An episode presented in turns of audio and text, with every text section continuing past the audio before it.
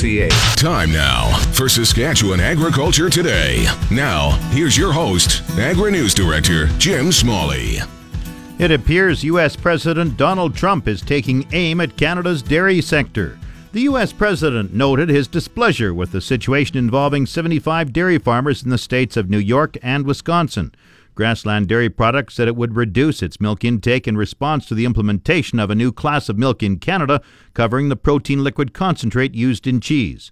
Trump promised to look into the situation during a speech in Wisconsin. Because in Canada, some very unfair things have happened to our dairy farmers and others, and we're going to start working on that with all of your representatives. What's happened to you is very, very unfair it's another typical one sided deal against the United States. The Dairy Farmers of Canada says it is wrong to use Canada as a scapegoat for the current oversupply of milk in the U.S. It credits supply management for avoiding that situation in Canada and says the new class of milk is not a trade barrier. Tomorrow, we will hear from Saskatchewan's dairy industry and reaction to President Donald Trump's comments. A new documentary says insects could be the new superfood and the solution to feeding a growing population. The film Bugs on the Menu was produced by former Regina resident Ian Toews and will have a free showing at the Royal Saskatchewan Museum tonight. Toews says people get past the yuck factor after tasting such high protein insects like crickets. This is a film about uh, eating insects as a kind of uh, major form of protein for the human race uh, to bring it back to more simple terms, it's uh, following people that have been eating insects for centuries all over the world. Uh, we go to Africa, we go to Southeast Asia, we go to Latin America, and watch uh, older cultures eat insects, and then we watch these new companies and startups all over North America who have built businesses um, selling insects and insect proteins and uh, insect processed foods uh, to the marketplace. So there's kind of two worlds that we visit, both of which sell insects. What range of bugs are edible?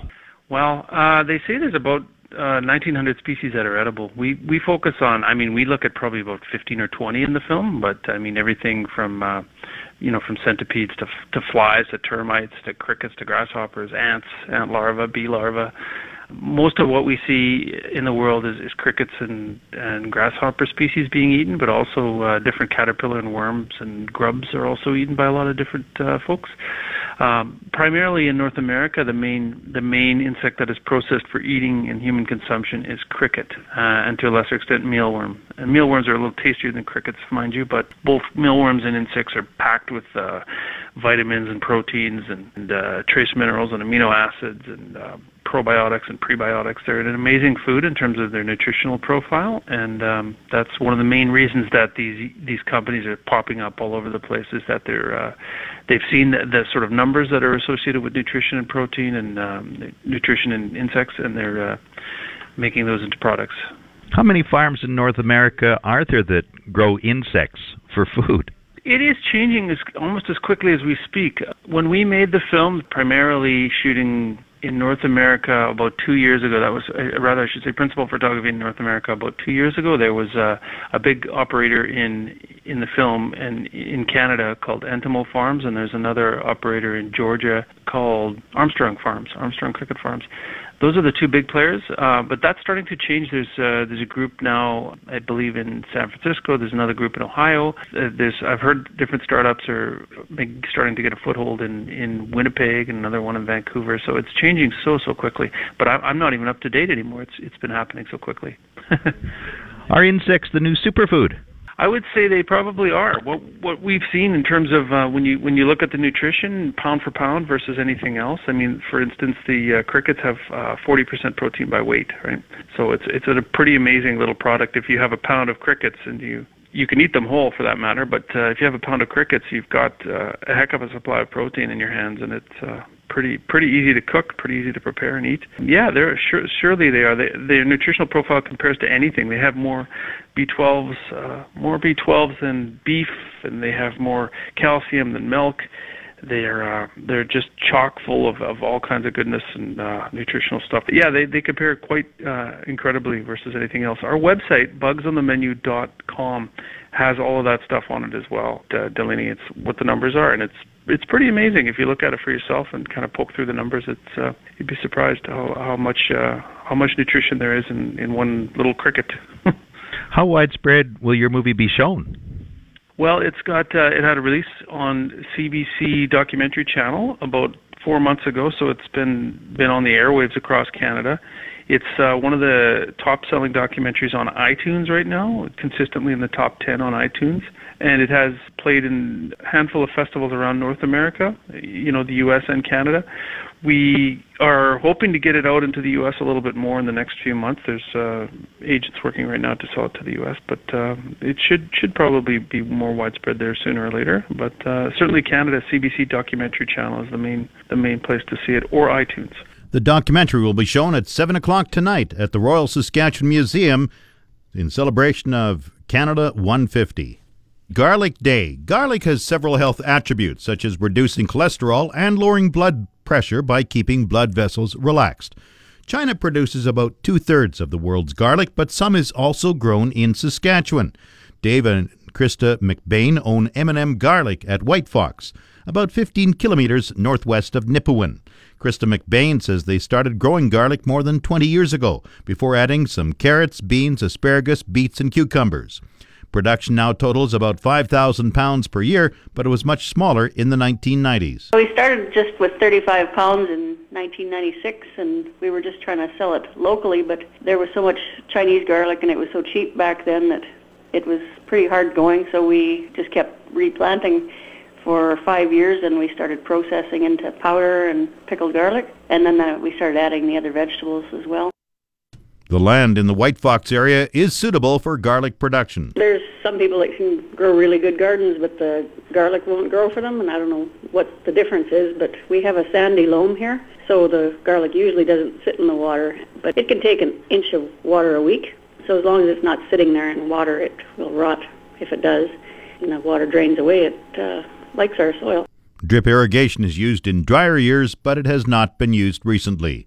Dave McBain says the garlic is not technically organic, but it is grown without weed control products. There's a lot of chemicals that you could use in garlic. And there's so many different weeds, and when the garlic's spaced like that, the weeds come up so fast that we just cultivate it and rototill it and hand weed it. Can't call it certified because we don't get anybody to certify it. It just seems like it's just more money to spend on getting somebody to certify it. And we don't even call it organic. We just uh, people assume that it is. There are two types of garlic varieties, hardneck and soft core. Hardneck garlic has about five cloves usually, from four to eight cloves in it. Then it has a stiff neck coming up. It's a stem that comes right from the root right up to the top, and we also pickle the tops on that. A lot of people use them in Caesars and uh, eggs and different uh, recipes. And the soft core is it doesn't produce a stem usually like that, unless it's under high stress. It can have 15 to 20 some cloves in it, so it's a smaller clove, which people don't like peeling as much, but it's uh, good for a garlic, pickled garlic. The stiff neck varieties come off in late August, with the soft core varieties going a few weeks later. After the crop has been harvested, the work begins to make garlic powder and fresh minced garlic. We have a garlic cracker that cracks the bulbs into cloves, so it's a big machine that will, just from pressure, it'll pop them apart. And we also have uh, use air to blow the skins off it, but it's a little bigger process than that. The McBains are still growing garlic, but Krista McBain says they're picking up additional crop from another source for processing. Well, we're getting older and uh, getting a little tired, so we did purchase some garlic last year from the Hutterites that were growing some. So we're trying that and seeing if we can get it from other growers and still be successful at it, profitable. M&M Garlic is sold at several markets around Saskatchewan. Start the market update on the source 620 CKRM. Grain prices were mixed in early trading today. Viterra prices for feed barley fell $6.11 at 118.03. Canola rose 30 cents at 493.60. Number 1 red spring wheat gained 248 at 235.61. The rest were unchanged. Durum 267.46, flax 479.02, oats 146.73, yellow peas $321, feed wheat 136.48. On the Minneapolis Grain Exchange this morning, May wheat was up one and a quarter cents at 540 and a half a The livestock report on the source 620 CKRM. The latest livestock report. Good afternoon. This is the Yorkton Heartland Livestock Market Report for Wednesday, April the 19th. 1,600 head in the sort with 250 cows and bulls, a total of 1,850 for the day.